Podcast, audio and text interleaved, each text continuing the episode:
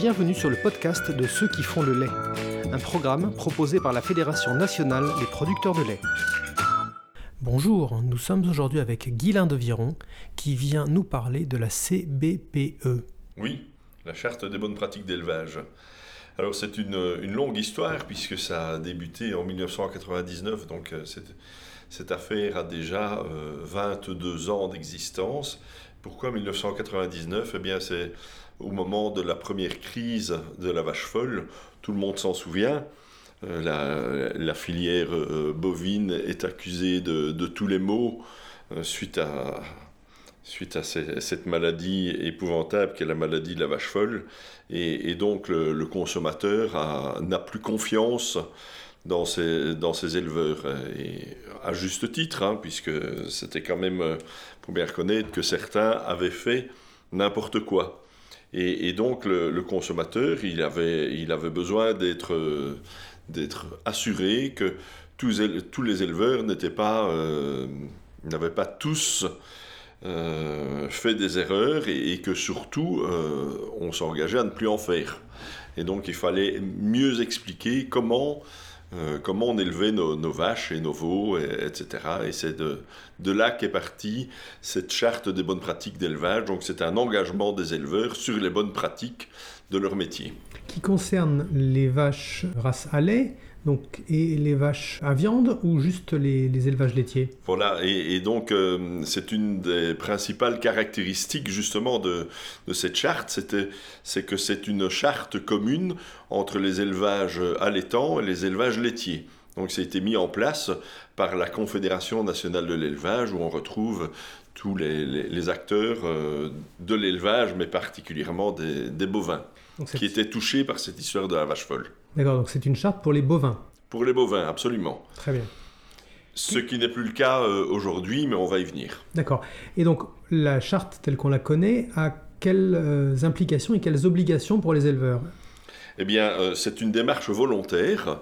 Donc, il n'y a aucune obligation des, éleveurs. Les éleveurs sont tous volontaires. Ils s'engagent tout à fait librement et sans, contrainte. Et c'était ça l'originalité aussi de la démarche, c'est que chaque éleveur décidait ou pas de, de s'engager dans, dans, cette charte. Et c'est vrai que les éleveurs laitiers se sont particulièrement impliqués très très rapidement. Et je crois que aujourd'hui, euh, à la veille de, de, la création de la euh, quatrième, je crois, réforme de, de, la charte, on est à 97% d'élevage laitier qui sont chartés. D'accord. Est-ce que tu as quelques exemples de ce que ça implique pour un éleveur? Oui, alors il y, avait, euh, y avait six, six chapitres euh, notamment la traçabilité des, animaux. Alors en, 1999, il y, avait, déjà des contrôles, mais ce n'était pas euh, aussi euh, systématique, il n'y avait pas une telle traçabilité, donc il y avait un engagement des, éleveurs à, mieux marquer ces animaux et, suivre tous les mouvements, etc. Et, et, donc pour qu'on puisse suivre l'animal depuis sa naissance jusque dans l'étal du boucher finalement. D'accord, c'est donc les fameuses boucles d'oreilles. Voilà, les boucles d'oreilles accompagnées du passeport, etc. À, l'avenir, euh, on va sans doute aller vers d'autres choses, hein, mais... Euh, oui, j'ai entendu parler d'un bouclage électronique, mais c'est n'est pas le sujet du jour, on en reparlera. Ce n'est pas le sujet du jour, mais c'est un, c'est un souhait fort de la, de la filière laitière, c'est d'aller à la dématérialisation, donc de supprimer ces passeports voilà, euh, en 2021, on ne voit plus bien l'utilité de ces passeports papier. D'autres mesures sur cette charte des bonnes pratiques? Oui, alors là, on, s'engage bien sûr à veiller à la bonne santé du troupeau, et c'est bien entendu dans, l'intérêt de, l'éleveur, mais, c'était aussi important de, montrer, de démontrer aux, consommateurs qu'on se préoccupait avant tout de la santé de, nos animaux. Et puis l'alimentation, euh, voilà, démontrer que... Euh, il y a une traçabilité de, l'alimentation donnée à, nos vaches, à nos veaux. Et donc, euh, il y avait un engagement, par exemple, de, garder tous les bons de livraison d'aliments, de, montrer ce qui est produit euh, euh, sur, la ferme, etc. et puis, il y avait un, quatrième engagement, c'est sur la qualité sanitaire du lait aussi. Bien sûr démontrer qu'on on ne fait pas n'importe quoi, notamment en matière d'utilisation d'antibiotiques et des choses comme ça. Donc, tenue d'un carnet sanitaire, tout ça, c'est devenu obligatoire depuis 1999, mais à l'origine, ça, ça ne l'était pas. Une démarche volontaire, on le Voilà, exactement. Et puis, il y, a eu euh, des évolutions aussi des, chapitres qui se, sont, qui se sont ajoutés parce que euh, les préoccupations euh, ont évolué. Et donc, je crois que c'est dans la réforme de, de 2012, on a commencé à tenir compte aussi de la sécurité des personnes. Donc les, éleveurs, quand ils manipulent euh, leurs animaux, etc., eh bien dans, les premières versions de la charte, on s'occupait des animaux mais pas de l'éleveur. Et euh, grosse évolution en 2012, on s'est préoccupé de la sécurité de, l'éleveur. Et on sait aussi, euh, il y a eu un, volet environnement qui s'est aussi développé aussi dans, la charte de 2012. Quelque chose d'extrêmement complet en définitive. Voilà, exactement, exactement. Et puis là, on arrive au terme d'une euh, quatrième, je crois, euh, création ou révision de la, de la charte, avec euh, essentiellement un, volet bien-être animal qui va être, qui va être développé dans, un nouvel outil qui s'appelle Bovuel. Et, et, voilà, qui, avec des indicateurs pertinents, va étudier le bien-être animal dans, dans, nos fermes.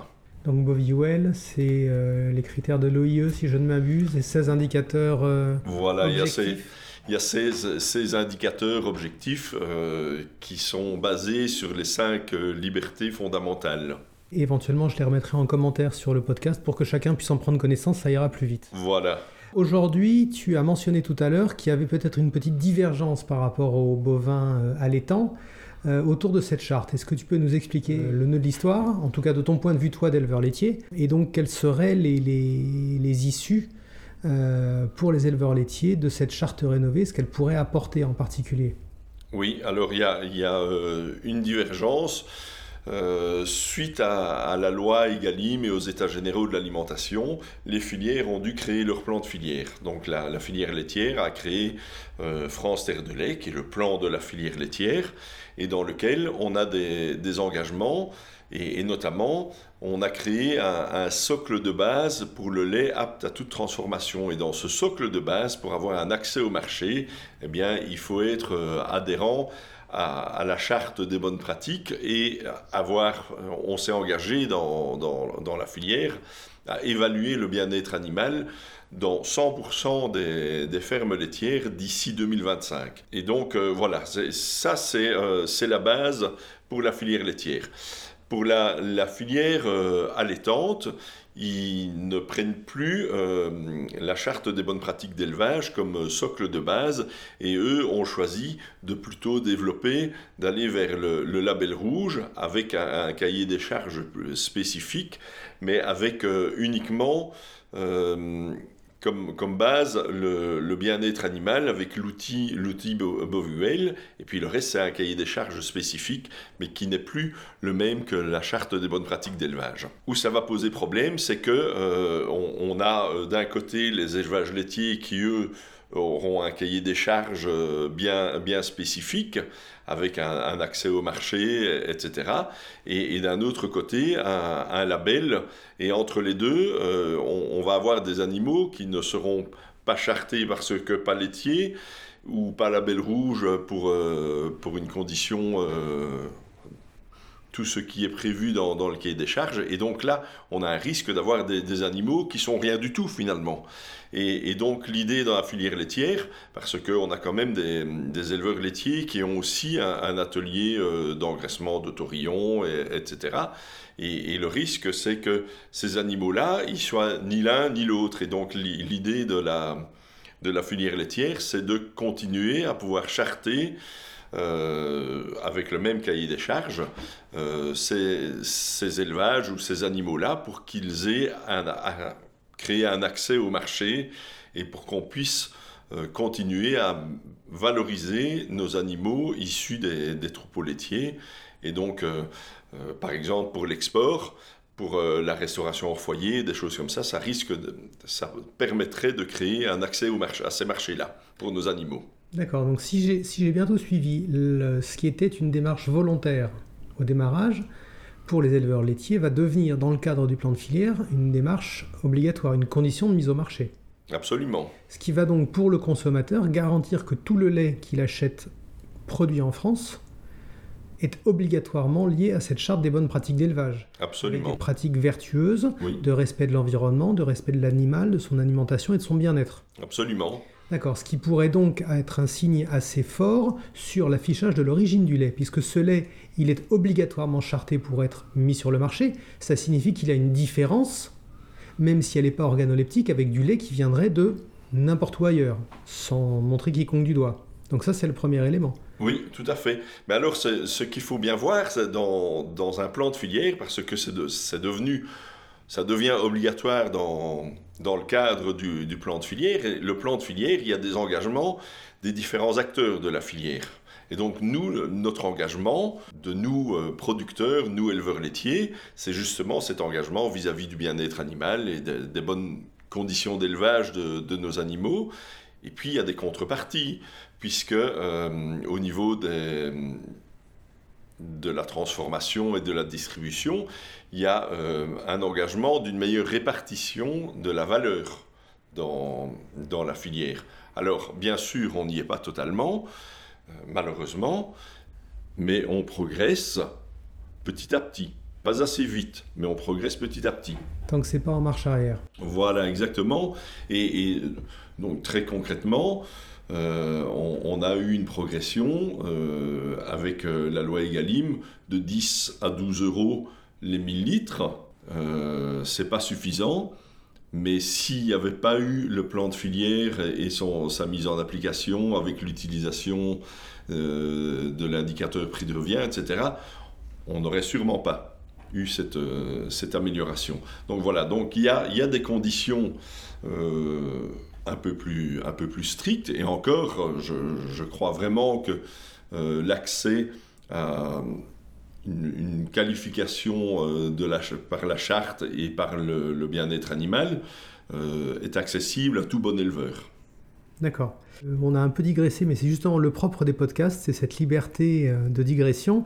Et je voulais revenir sur ces, ces bêtes qui pourraient n'être ni chartées ni de la belle rouge et ne pas avoir de destin. Et donc l'objectif clair de la FNPL, c'est de garder une charte qui est accessible à tous les éleveurs, qui soient libres d'en bénéficier, enfin d'y souscrire dans leur globalité, qui soient obligés de le faire s'ils sont éleveurs laitiers pour la mise sur le marché, mais pour la partie de leur troupeau qui est destinée à faire de la viande, ou ceux qui ne font que de la viande et qui n'ont pas envie, ou qui n'ont pas la possibilité d'être en label rouge, quelle que soit leur motivation, qui puissent garder cette charte des bonnes pratiques d'élevage. Il n'y a pas de raison. Ils sont souscrits volontairement il y a des années, on ne va pas leur retirer ça. Absolument, on est, on est bien d'accord et, donc c'était très important pour nous, c'est que euh, les, éleveurs qui ont un atelier euh, d'engraissement ou euh, en plus de leur atelier laitier puissent continuer à, bien valoriser ou mieux valoriser leurs animaux. Ou à valoriser tout court. Ou à valoriser tout simplement. À valoriser tout simplement.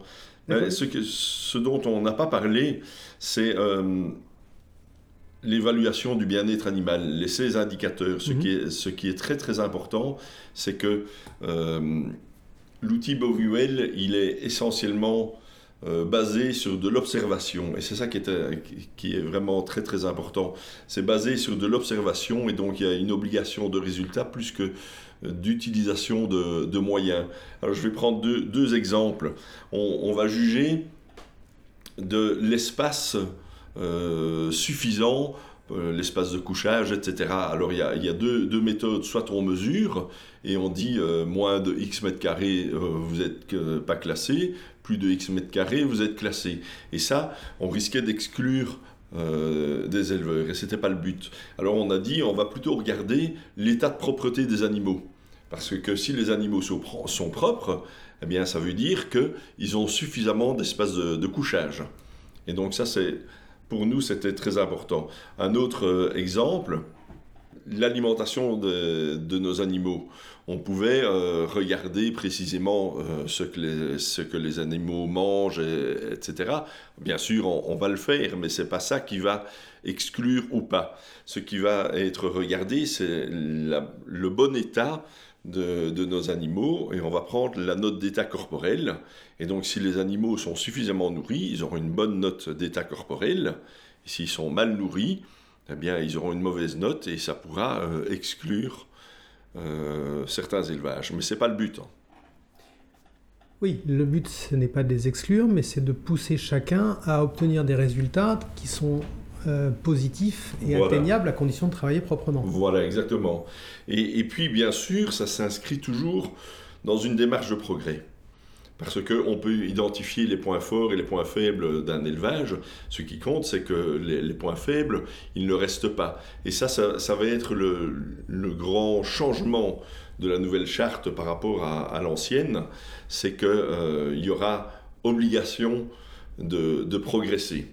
Aujourd'hui, euh, la personne qui, qui était euh, chartée il y a 20 ans, où on avait identifié l'une ou l'autre marge de progrès, eh bien, il a pu être, euh, il a pu renouveler sa charte euh, tous les deux ou trois ans, euh, sans rien changer finalement. Que là, il va y avoir obligation de progresser. Et ça, je pense que pour la filière laitière, c'est très important. Oui, c'est un, engagement supplémentaire. Voilà, c'est une vraie démarche de progrès. Mmh, très bien. Et pour le bien-être des animaux. Voilà, exactement. Et le bien-être de l'éleveur aussi. Je l'entends bien. Et donc la, dernière petite chose que je voulais aborder avec toi, on a parlé ces derniers temps énormément de circuits courts, de souveraineté alimentaire, de préférences euh, régionales ou locales. Cette charte des bonnes pratiques pourrait être aussi euh, comme un, label euh, respecté par les pouvoirs publics dans les achats destinés aux collectivités, aux cantines d'entreprise, aux cantines d'école, etc. Ça pourrait être une façon aussi d'avoir un accès privilégié au marché que n'auraient pas des viandes qui viendraient de l'autre bout du monde. Absolument, absolument. Et, ça, c'est important aussi. Ça, va euh, permettre d'avoir euh, une certification, on, espère, c'est toujours en, cours de, réflexion, mais ça va permettre d'avoir une certification environnementale euh, de niveau 2, ce qui permettrait d'avoir accès à certains marchés, mais aussi d'avoir accès à certaines aides euh, notamment les, les fameuses éco-schemes ou éco-schémas qui sont prévus dans la, dans la nouvelle PAC. Et puis ça permettrait aussi d'avoir une partie du cahier des charges pour la certification environnementale niveau 3 ou haute valeur environnementale et ça permettrait justement d'avoir euh, un, signe de qualité pour avoir accès aux, marchés euh, locaux et pour les, cantines euh, des lycées, etc. Ça permettrait effectivement de développer ces marchés-là. D'accord, donc une démarche vertueuse à l'origine qui devient un peu contraignante et, et obligatoire, mais c'est pour la santé des éleveurs, la santé des bêtes et la sécurité sanitaire de ce qui est produit pour les Français. Absolument, absolument. Donc, euh, je dirais que c'est gagnant, gagnant, gagnant. Absolument. Tout à fait. Très bien, Maguilin, je te remercie pour ce temps euh, partagé et puis à très bientôt sur les podcasts de la FNPL pour de nouveaux sujets. Merci. Merci beaucoup. À très bientôt sur le podcast de ceux qui font le lait.